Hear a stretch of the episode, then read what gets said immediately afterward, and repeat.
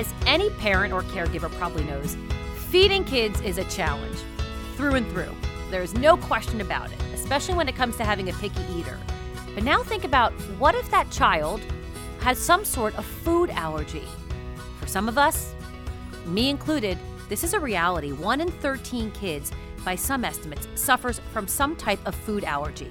And in that population, nearly half have more than one allergy. That's five and a half million kids in the US. As I said, my kid's one of them, and along with my husband, they contribute to the overall stat of 32 million Americans suffering from food allergies. This is a growing trend. Year after year, these numbers are ticking up, especially when we talk about peanut allergies. So today, we are looking to debunk the myths, arm you with information, and also clue you in on some of the really cool and exciting things that are happening at the FDA to desensitize these kids and maybe even adults. Joining me today is Dr. Rob Sporter from ENT Allergy and Associates. So here we go. This is All Good in the Motherhood with Teresa Priolo. So, joining us today to talk about this really important topic is Dr. Rob Sporter. He is an adult and pediatric allergist with ENT and Allergy Associates. He is also a clinical assistant professor at Mount Sinai. Hi, Dr. Sporter. Hi. What do your patients call you? Dr. Rob? Doc? Dr. Sporter, Doc, whatever. Doc. We'll go with Doc. That's fine. We mentioned the stat at the top uh, 32 million Americans fight some sort of food allergy, one in 13 kids. Yeah. I happen to have one of Yeah, those you mentioned children. that. It, it's close to home. It, hit, it hits close to home, and I feel like I am knee deep in all the research, the treatments, the trials, the questions. It's there's a lot of questions and there's a lot of gray areas even among allergy experts. So we can try to wade through it. I hope you come with lots of answers because I do have lots of questions. All right, let's try. So, uh, before we get into my kid or what you do sort of uh, Right. on a day to day basis with so many of your patients, I think people have.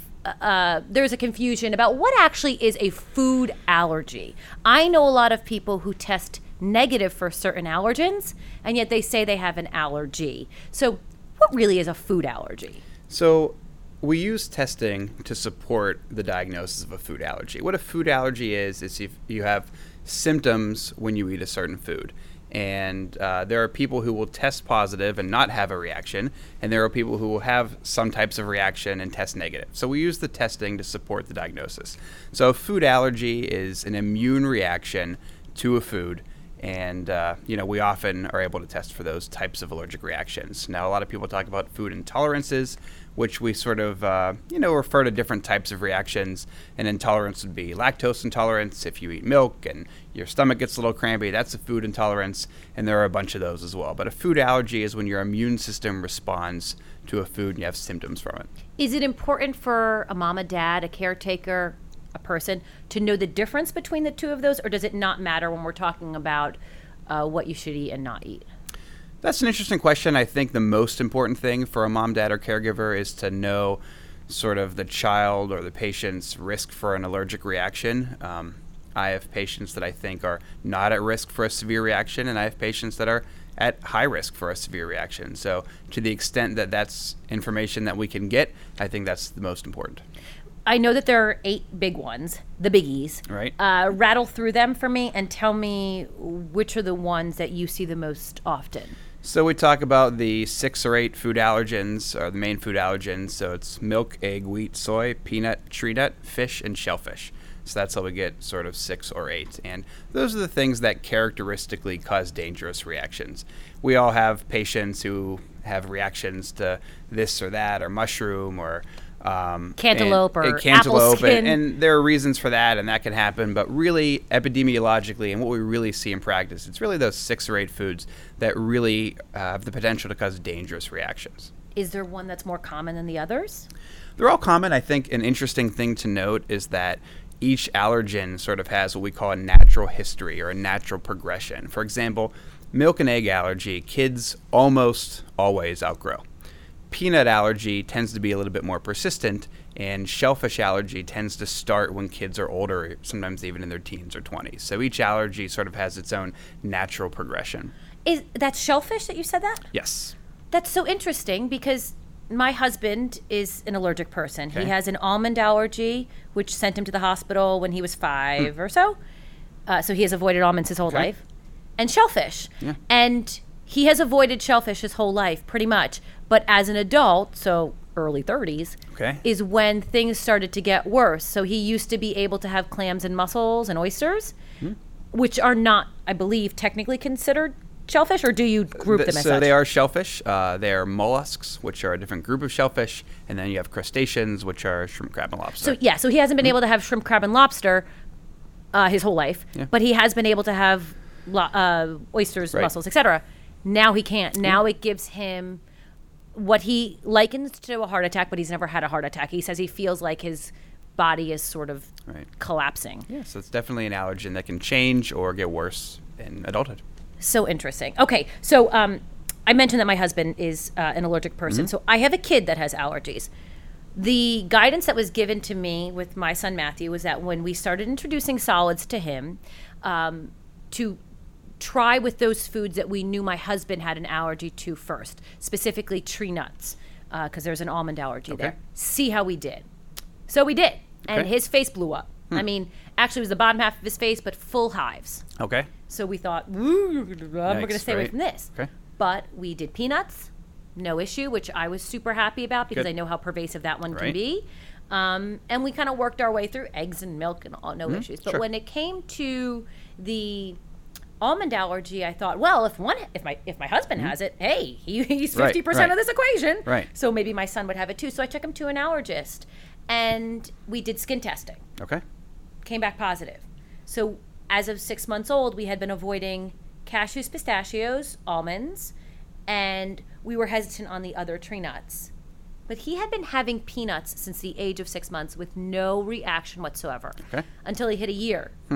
And then all of a sudden, the world flipped on a dime. Right. Do you ever see that where a kid has been exposed to something for a significant amount of time with no sign, and then all of a sudden an allergy appears? So we do. So a very common question I get, just general overall question is, I've had peanuts before, or I used this face cream before, or I had amoxicillin in the past. I can't be allergic to it. But actually, the way allergies work is there's typically a sensitization phase where your immune system sort of gets geared up for the reaction, and then there's an allergic response where then when you're exposed, you have the allergic reaction. Now, babies, you know, sometimes they have their first reaction on the first try of something. That's because they were probably sensitized in utero or with breast milk. But uh, we do see that, and we do see kids develop. Uh, you know, I, I have kids who have had peanut for a month or two and they were fine, and I have kids with the first taste of peanut they have reaction. So, unfortunately, that's not uncommon. So with Matthew, we did the skin test Mm-hmm. 1st Um, it came back. It was uh, it was reactive, but it wasn't. I mean, look, it wasn't massive, but Mm-hmm. it was roughly the size of the histamine, I guess that they that Mm-hmm. Okay. you guys dot on. Right. Uh, so then we did blood work, Okay. which is was a lovely experience. Let Yeah. me just say, on a year Yeah, it's baby. uh, And the Tough. people that did it were lovely, but they said to me their secret weapon was Baby Shark. My kid took one look at that video and looked in the, at the woman in the face and started screaming like I have never seen. Like, like you're gonna have to come up with something better than Baby Shark if you're gonna, you know, prick a little kid with a needle. baby shark doesn't work for everybody. No, it doesn't work. So we did the the, the, the blood work, Mm-hmm. and actually, the highest thing that came up was peanuts. Hmm. Almonds was not that high. Okay. Hazelnuts were, were of the tree nuts. Hazelnuts were the highest. Cashews, then almonds. Okay. Um, and then peanuts came up. su- Uh, there were three on that Hmm. scale from zero to one hundred. My understanding is the number that you get on the blood test is not indicative of how severe the reaction will be. That's correct. Is that right? That's correct. So the number on the so one of the first questions I get all the time is what's the better test? Because why wouldn't we just do that test, right? But the skin test and the blood test both add value. You know, we look at three things and we try and decide if a kid's allergic or not. We look at the skin test, we look at the blood test, and most importantly, we look at the story. So your child had a reaction to peanut. So obviously the likelihood that he's peanut allergic is very high. Um, the blood test and the skin test both have their merits, and what the number tells us is how likely a patient is to have an allergic reaction. It doesn't tell us anything about the severity, and I think that's important because we don't want to lull anyone into a false sense of security and say, well, the egg was only 1.2. Uh, he can't have anaphylaxis, right? And that's not true because those antibodies, which are measured by the blood test or skin test, indicate the uh, possibility to have anaphylaxis. So it indicates a, a likelihood they'll have a reaction. So a kid could register as a 99 and not have anaphylaxis, Correct. and a kid could register as a one, and and and have it. Correct. Now, you know, my gut tells me a kid with a 99 is maybe a little bit more Yeah. at risk, but uh, correct. It's really the likelihood of reaction. He could just have hives. So my son uh, with tree nuts was always hives. Mm-hmm. Right. That's what we've experienced. It had not progressed beyond that, except for peanuts. I told you he had Mm-hmm. it for six months. I mean, he must have had it 50 times. I was giving him peanuts and everything. But one day I gave him a Larabar and he threw up. And I was like, that's odd. But he threw, I, so I was giving him peanuts almost every day for four or five weeks. He was throwing up every day. And I'm like, ooh, Hmm. must be. Uh, Stupid me, first time mom, thinking maybe it's environmental allergies. Maybe he's allergic to something outside. Okay. He's got a runny nose. I don't know. Silly me. Right. Let's just keep giving him the thing. And then when we did the blood work, Okay. that's what it came up All with. Um, we've now since done two food challenges, which Okay, I good. understand is sort of the graduated um, version of the testing, right? So Yeah, so that's sort of the definitive test. If we're not sure, we do a food challenge. we haven't done it on peanuts yet, but we've done almonds and cashews. Great. Almonds and cashews, we he sailed through it like nothing. Okay, good. which was fantastic. Wouldn't you know it? I bring my kid home. The doctor's prescription was every other day he gets two teaspoons of almond butter or cashews. Okay. We've been doing that for the last month and a half, and then all of a sudden he started to break out into hives with cashews. Hmm. So it seems like something is going on inside my kid's body Right. that is causing him to be reactive at random times. And while it's so confusing for me, I understand from talking to other allergists that this actually isn't that uncommon that a kid could Yeah. get through a food challenge and still be allergic to something. So uh, there are a variety of, of things that come up there, and one of the most important uh, points that uh, we can get at is that you know when we do a food challenge, and this might be a good time to sort of talk about introducing foods, if Yeah. if you want to talk a little bit about Yeah. that. So there was this big study in 2015 in the New England Journal of Medicine, probably one of the biggest studies in our field in in a long time, and it was called the LEAP study, Learning Early About Peanut, and that came from an observation that Jewish kids in Israel had a lot less peanut allergy than Jewish kids in the UK. And the observation they made is that Jewish kids in Israel grow up eating this this uh, snack called bamba. Essentially, it's like a puff made of peanut. We have it in the states. I- Right, we have it Trader now Joe's even has like a version of it. That's why it's Yeah. become very popular due to that study. So they realized that in you know in Israel, infants are getting peanut, which is really not what we had been doing for many years in the United States or in other westernized uh, countries. So anyway, so they make this observation. They think maybe the recommendations to avoid allergenic foods because you know 10 years ago the american academy of pediatrics the allergy society we all thought well maybe if you don't give kids allergenic foods, you'll sort of get them past this period where they can develop allergies and then you'll be fine. Well, it turns out that was the absolute wrong idea. And we've learned through the LEAP study that giving kids allergenic foods, I mean, that study was particularly about peanut, early remarkably decreases their likelihood of developing allergies. But one of the key things is it's not a one and done. You know, you don't take a six month old, give them peanut. If they're fine, don't give them peanut until they're three years old. You have to, as your allergist sounds like gave you some very good advice, go home and give him the allergens. I tell my patients at least a couple times a week to sort of maintain tolerance.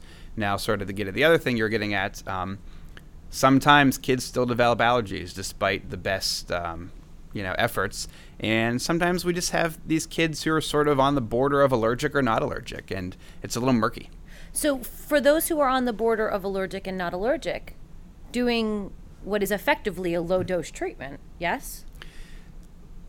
No? well are you asking if that is Yeah, the- I mean, if yeah. you're giving your kid uh, a measured amount a couple times a week, isn't that similar to low dose therapy? So, what we're talking about is a kid who is not allergic.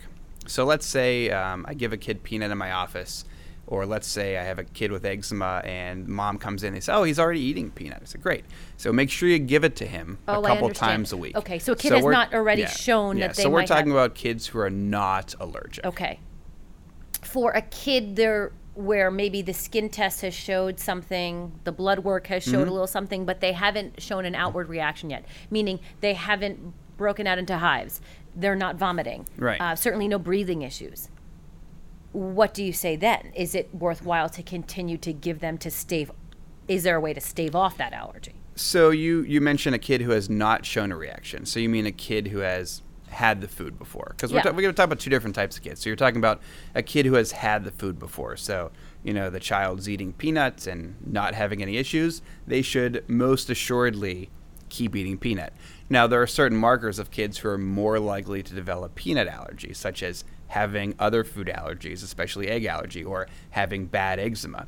Those kids, it's critical. I mean, if you have a kid who is from a family with no allergies and doesn't have eczema or any other allergies, it's probably not as immunologically critical to keep peanut in their diet. But those kids who are very uh, at risk, we want them to have the peanut in their diet at least a couple times a week. Now, if you have a kid that has not had the food, that's a little bit different. And from the LEAP study, there's actually a recommendation. And this was the first time we ever had a recommendation for preemptive allergy testing in a kid who has never had the food. So there's a recommendation for kids with moderate to severe eczema or egg allergy to get a test for peanut to see if they to sort of gauge their likelihood of being allergic. So so let's say uh, Matthew had moderate to severe eczema, no egg allergy. Okay. And he was a breastfed baby. So did he? Um, did they do, did you do the test before you gave him peanut? No. Okay, so if you I know, only did the test because he started vomiting. So, So I was like, well, something's up. But he was eating it. He was eating it, right? So if the kid has never had peanut, we put the skin test on. And the skin test, I tell parents, gives us one of three outcomes. Negative, in which case we say, fantastic. Go home and give give the child peanut at home. Positive, and we define that as uh, about seven millimeters of a skin test, in which case we say, yeah, this kid's probably allergic. Or in the middle, and sort of an indeterminate or middle ground skin test. Those Which middle would be like what, like a two, three? so on the skin test, we're talking about three to seven millimeters and in diameter of the bump uh, on the skin prick, and those kids get a food challenge. So those kids come in and we give them a food challenge for peanut because it is so important to find out if the kid can tolerate peanut or not. And this is another new thing. This, you know, prior to this study coming out, we weren't really doing food challenges on babies, but the LEAP study had shown us that we, you know, we can safely do food challenges in young children. That is so fascinating to me, in part because I didn't do it that way, right? Like mine's sort of been a jumbled mess. But when I look at my son from the outset, he has the eczema. Mm-hmm. We're, we're in a family where there is somebody who's already allergic. Right. Um, he had, we think, other food allergies. He Okay. showed the the propensity toward the almond allergy. Um, so uh, some of those conditions are already ripe for there being more, al- Sure. the possibility of more allergies. Right. And then the peanut reared its ugly head. Um, I had read a stat that said that if a child is allergic to one food, there's like a 40% chance that they are allergic to other foods as well. Um, I had also heard from my doctor, and I'd like to get your thoughts on this, that there are allergies, tree and peanut allergies specifically, that kids can outgrow. She had mentioned to me the stat of 20% of kids outgrow their almond allergy, and roughly 10 to 15 outgrow their peanut allergy. I don't know the citation for that, so full disclosure. It said to me in passing, and I've been clinging to it like it's, you know, for dear life. Right, But I'm right. praying that my kid is a special one that outgrows all this stuff. I- Is that your experience? Yeah, is that true? so it's about one out of five uh, generally with peanut and nut allergies. Um, you know, I had a kid uh, last week, a very young baby, who outgrew a cashew allergy, which tends to be a pretty significant allergy, before she was two.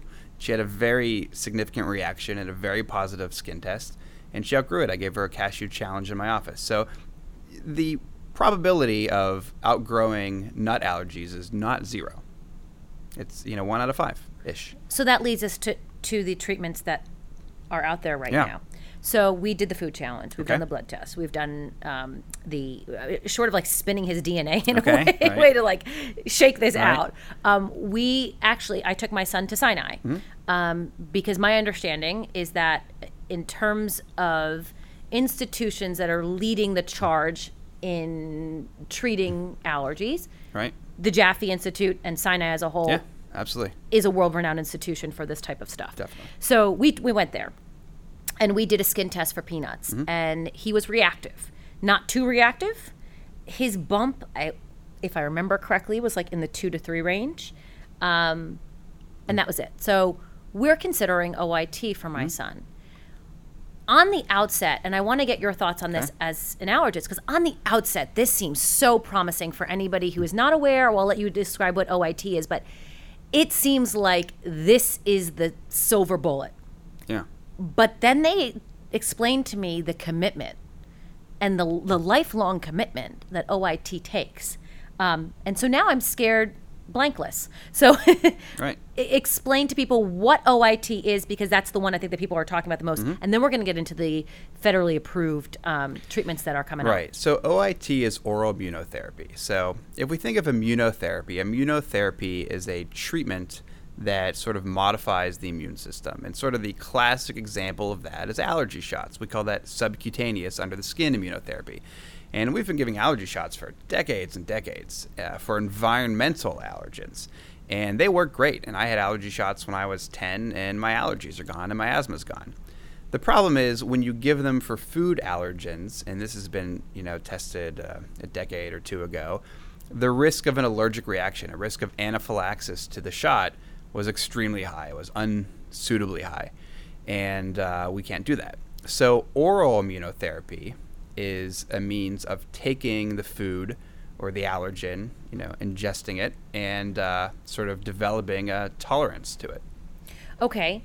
Um, we should mention that this is not curative, correct? Correct. So we talk about two different words in allergy. We talk about desensitization and tolerance. Tolerance sort of suggests that you are not allergic anymore, that you can have a peanut on Monday and not have one for three weeks and have one then, and you won't be allergic or react anymore. Desensitization is typically a temporary state. You know, the classic example is we take a patient in the hospital who's allergic to penicillin. We can desensitize them and they can take it. They can go home and take penicillin every day. But as soon as they stop taking penicillin for a day or two, they're allergic again because their immune system has sort of been given the allergen slowly and safely, and they remain in a desensitized state until they, they stop taking the allergen. So, one of the big questions is you know, these desensitization approaches, are any of them going to lead to uh, tolerance? when we talk about desensitization, um, and this is going to sound perhaps silly, but when you do it and then you stop and then you try to do it again, are you sort of fortifying the allergic antibody or whatever the correct terminology is? I mean, are you in any way making the situation worse? Um, Are you when I- making your child or your or, or yourself more reactive in the future because No, you've done no, something and haven't done something and you've done I don't something? think you're making your child in the long term worse. Uh, You know, when I when I have my patients on allergy shots, if they have asthma, you know, the way I explain it is I say, you know, it's very important to keep your asthma controlled because until the shots work, I'm just injecting you with stuff you're allergic to. So until the desensitization or the tolerance sort of starts to kick in, and uh, they can sort of provoke a reaction. So if you look at IgE, that's the allergic antibody, you know, that's high if you have allergies. And if you look at it as people undergo desensitization, uh, it goes up a little bit, and then eventually it goes way down. And so I would say in the short term, you are giving kids things they're allergic to. So the system can, you know, gear up a little bit. But I don't think you're, I think your question is, are you doing any damage long term? And I'd say, no, there's no evidence for that. Okay, that's a good sign.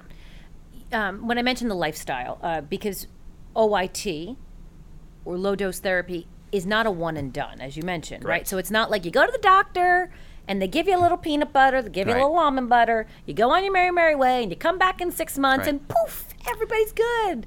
It doesn't work like that. And that was made very clear to me when we went to the Yep. appointment at Sinai that, Yeah. hey, if you're taking this on, and they were pretty serious, they're Mm-hmm. like, if you're taking this on, this is a serious, potentially lifelong commitment, meaning you need to continue to give your child a measured dose of this product Right. every day for the foreseeable future. Mm-hmm. And there's also a resting period, my understanding, afterwards. So you got to keep your kids still. And I said, okay, well, I get it. And then they said, but remember, on vacation, before the soccer game, before the this, before the that, when they're sick, when they're whatever, this still has to happen. Otherwise, as you said, you do run the risk that the that the body will become uh, the, the, the sensitivity will heighten and Right. So forward. what they're getting at is, uh, you know, you don't, you don't, you don't need to keep the kid perfectly still. But Good, because that's not a yeah, yeah, I was possibility with my say, Most kids can't. my child is part Tasmanian devil, so that's not happening. I think that uh, you can't really exercise robustly. So it's important if kids are playing sports because certain things lower your threshold for having an allergic reaction. and One of them is exercise. Um, so after an immunotherapy dose, we often recommend people don't exercise. Okay. So that's the rationale for that. In your professional opinion, what it, what's the benefit of OIT? What is the benefit of these therapies? Um, and uh, to put you on the spot, Yeah. would you do it for your child? So I think it's important to take a step back and, and say when we talk about OIT, we're talking about a bunch of different things. And um, I guess as a disclaimer, um, in my practice and in my overall allergy practice, we don't do OIT because you know at this point it is not approved by the FDA. Um, that's just something as a practice we don't do yet. That's actually very common, by the way. To That response. right, Um, my son's allergist does not do it. right, She doesn't have an opinion either way. We we talk mom to mom, but Mm-hmm. right, sure. as a practice, they don't do it. We don't do it. And uh, for the last five to eight years or so, there have been allergists sort of in the community or in practice doing OIT. And I will say that I think my opinion may be of, uh, you know, I, I, I see where they're coming from. Um, but I would say an allergist choosing to do OIT, you know, it's a big undertaking, and it's not something that anybody should take lightly. So it's something that really the whole practice has to be geared up for, and it's tough to make a statement as to whether or not, um, you know, I think it's the right or wrong thing to do. I don't know that there is a right answer, but OIT, sort of in that type of setting, involves you know, going to the grocery store, getting foods, and you know, measured doses of peanut powder or peanut butter, and sort of the outcome of that is often to be able to eat peanuts or whatever food. So the kids that you know, you know, they always you know, sort of tout their success stories, and a lot of kids are able to eat the foods they're allergic to. Now, there are a bunch of caveats with that. Uh, one I mentioned is that uh, you know you need to go to a practice that I want to say pretty much only does that or mostly does that. Um, one of the big criticisms that's been raised of uh, that type of OIT is that you know these are kids that react to minuscule amounts of food allergens. So is it safe to be using the stuff that we get at the grocery store? You know, the the amount of peanut protein in peanut butter varies significantly from jar to jar, teaspoon to teaspoon, and to use that as a measured dose, sort of a, a medication. So that's something to consider. Um, and there are a lot of reactions to OIT. Uh, Physical reactions. physical reactions. These, you know, entering an OIT protocol is not super um, low risk, and these are kids that typically get epinephrine for anaphylaxis uh, a few times. when you say epinephrine, they're being shot in the leg with an EpiPen. they're being given, yeah, an epinephrine injection um, during the treatment protocol because this is, uh, you know, I would say with with subcutaneous immunotherapy allergy shots, most of those patients don't get epinephrine, but with OIT, a lot do. So this is definitely something to consider. Um, so that's sort of, uh, pr- I guess, practice based. Uh, Yeah. Using foods OIT. but that's stuff for parents to really consider. It is. You say it's tough for them to consider or tough for them to consider? I Well, guess both. I guess I right? said stuff, but it is tough. It, it is. It is. And then you have uh, stuff that they are doing at Sinai. And again, I'm not, um, you know, I don't work for Sinai, so I'm not involved in what they're doing Right. there. I do uh, know them very well, and, and I think what they're doing is, is very interesting. And I send patients up there sort of for this type of thing. Um, so I would say if you're interested in OIT, that would probably be a good place to go to talk about it. And it sounds like you had a good experience, and they were They raising lovely. some of the very real concerns about that. Um, you know, a lot of, or maybe another approach that they're doing is maybe finding a lower dose of of uh, of a food allergen. So, for example, when I do a food allergy challenge in my office, the way I describe it to patients is I say, "This is a yes or no challenge. I want to see if you're allergic or not." But maybe if you go into a more of an academic, uh, research-based setting like Mount Sinai, they may say, you know, I know if you go to Dr. Sporter's office, the dose, you know, you have to eat about two tablespoons of peanut That's butter. what we did, yeah. But uh, maybe this is a kid that could handle like half a teaspoon of peanut butter, and maybe that will increase over time. So you can kind of see conceptually how that kind of looks like an OIT approach, and some of it's probably semantics, and some of it is probably you know uh, assessing the right or selecting the right patients for this. Um, maybe you aren't super allergic. Um, and also selecting the right families. This is a treatment that is very cumbersome, as you were talking about, and uh, sort of labor intensive and, and not without risk of reaction. So I would say, um, you know, I guess you asked if I were interested in that. I would probably consult with a a center like Mount I thought you were going to say consult with an allergist. yes, I would definitely consult an allergist. You know, that's you know a place where I would I would have a conversation with them and talk about you know they have a lot of research protocols going on. Again, you know, I don't I don't work no, for no, them. I don't, that's yeah, their own but, thing. You know, but yeah. the, I think I am like m- many parents. Mm-hmm. Here's what I want: if my kid can't have a peanut butter and jelly sandwich or a peanut butter cookie, Right. sucks to be you. I'm okay with that. I really am. Mm-hmm. Right. Mm-hmm. What I don't want is for him to go to school and take a bite of somebody else's. I don't want him to be on an airplane, which I know a lot of airplanes don't give peanuts anymore, Right. but way back in the day, for anybody old enough to remember, you know, they used to give out packages of peanuts. Right. Um, the circus, the the the movie theater.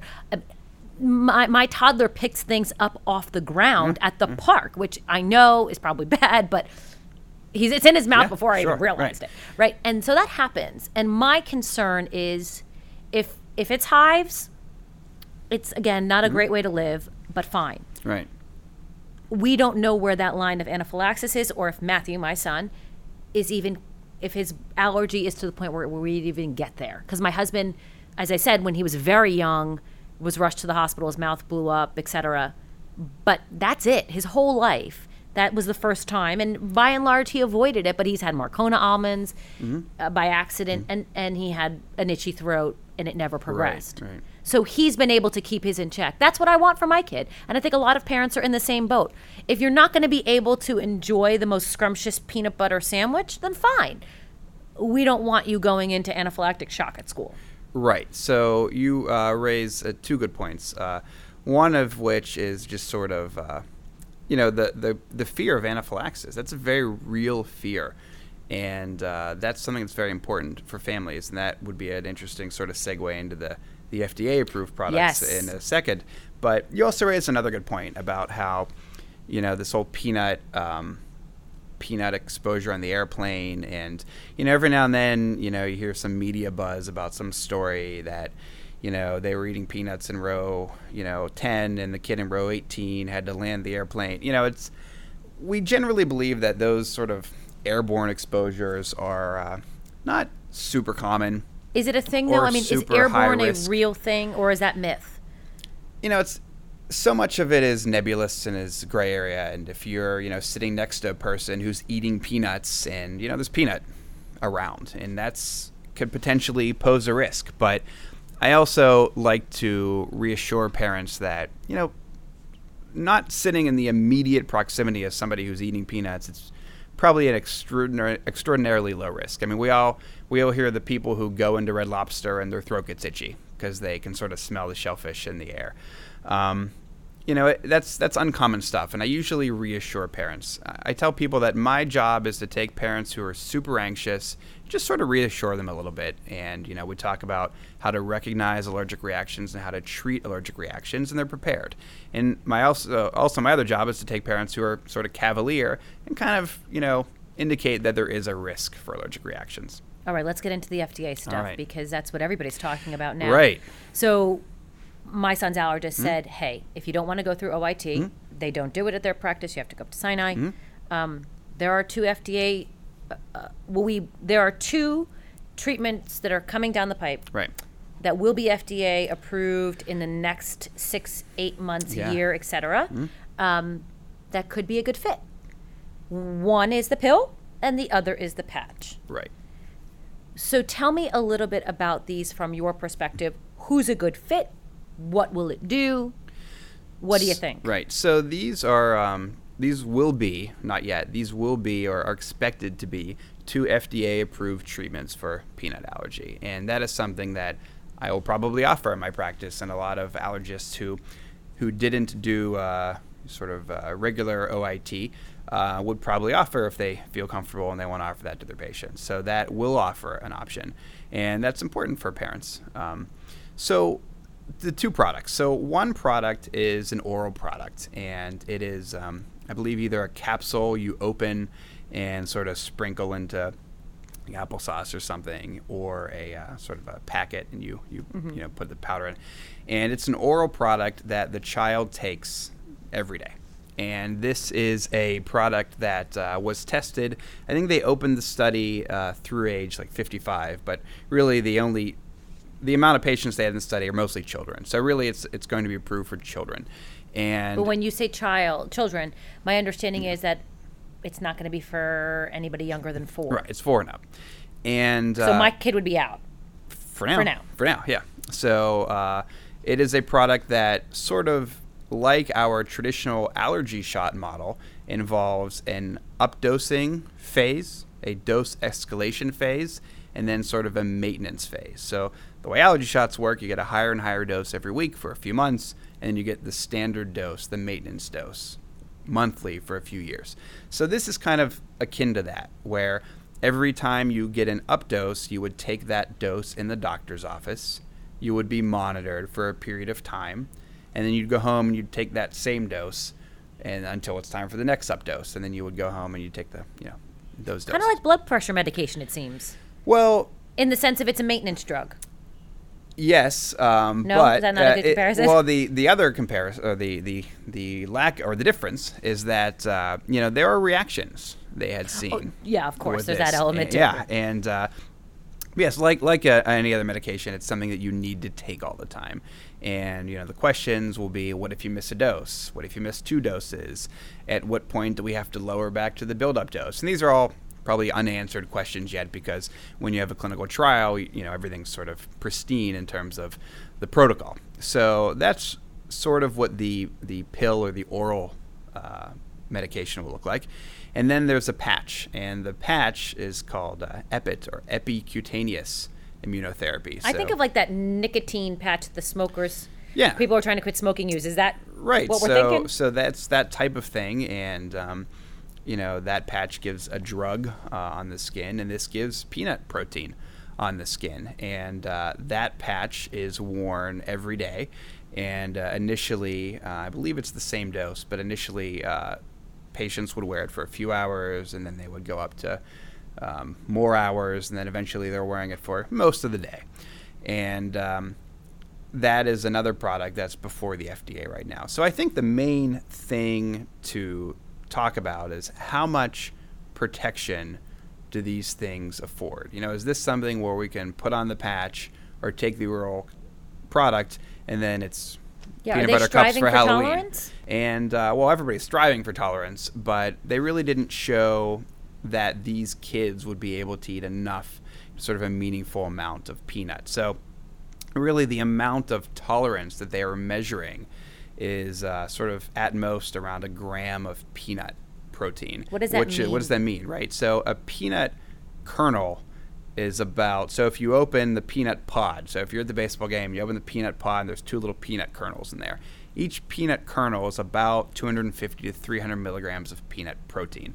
So if you think of one of those little nuts that you would put in your mouth as a peanut, um, so each one of those is about 300 milligrams of peanut protein. So we're sort of talking about you know, in the studies, a percentage of patients increased the amount of peanut they were able to tolerate, but we're talking on the order of peanuts. We're not talking about enough to have a peanut butter cup. We're talking about we're talking about a difference that would really be for an accidental ingestion. So which is what I was speaking about right, before. Right. So that's very meaningful.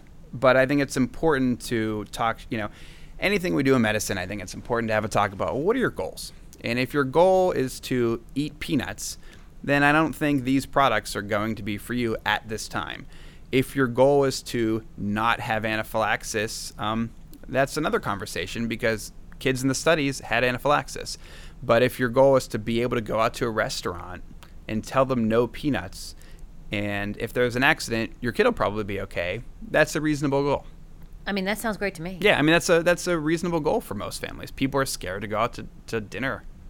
I know so many kids that have peanut allergies Mm-hmm. that when I've discussed the idea of OIT, Right. or we've talked, you know, just mom to mom, parent to parent about some of the FDA approved treatments that are expected to come out, or the ones that are will be Right. FDA approved.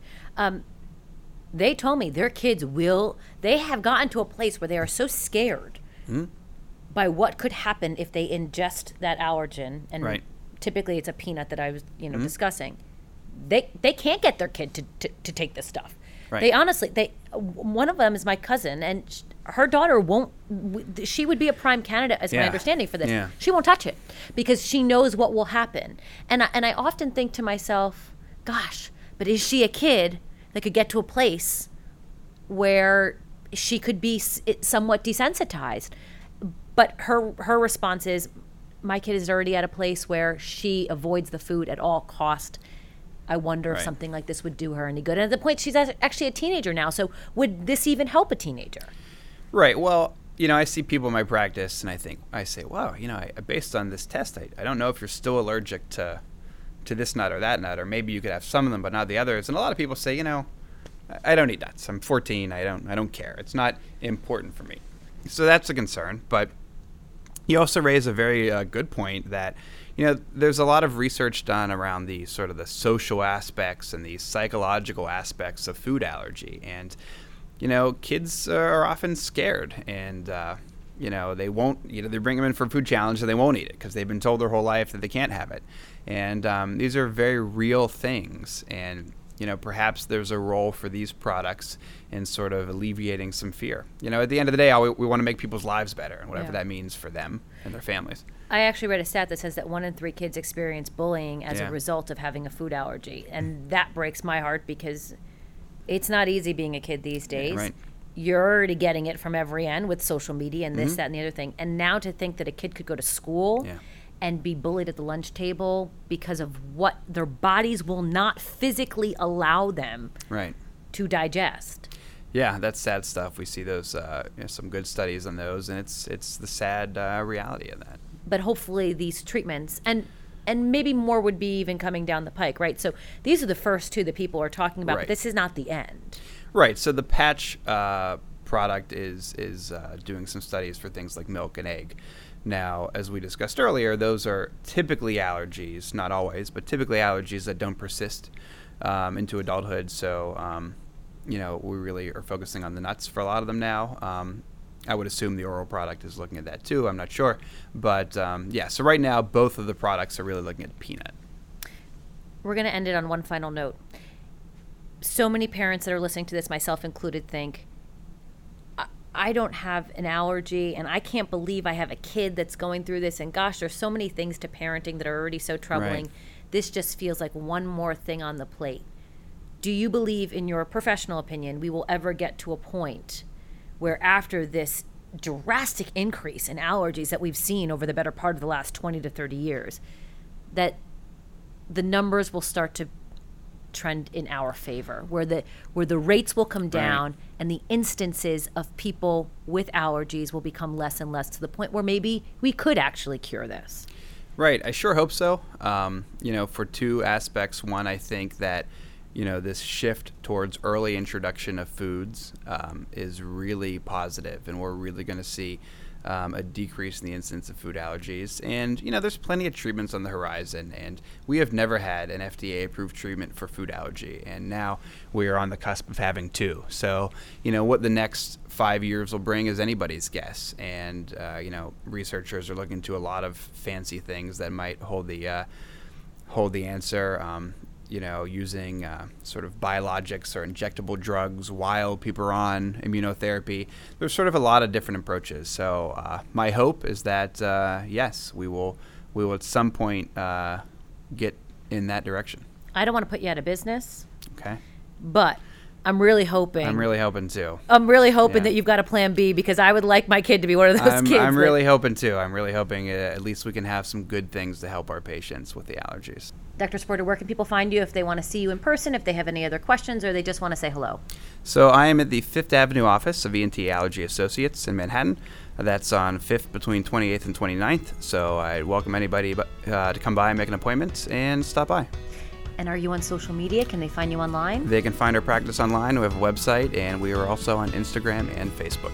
Okay, thank you so much. Thank you. This is All Good in the Motherhood with Teresa Priolo, part of the Fox 5 Podcast Network. This episode was recorded, edited, mixed, made awesome by Matt Onimus. The executive producers are myself, Matt Onimus, and Imad Ashgar. Byron Harmon is VP of News, and our Vice President and General Manager of Fox 5 is Lou Leone. Thanks for listening. If you have any questions or comments, or you just want to say hi, reach out to me on Twitter at Fox5Teresa or on Facebook, Teresa Priolo NY. And stay tuned for our next episode.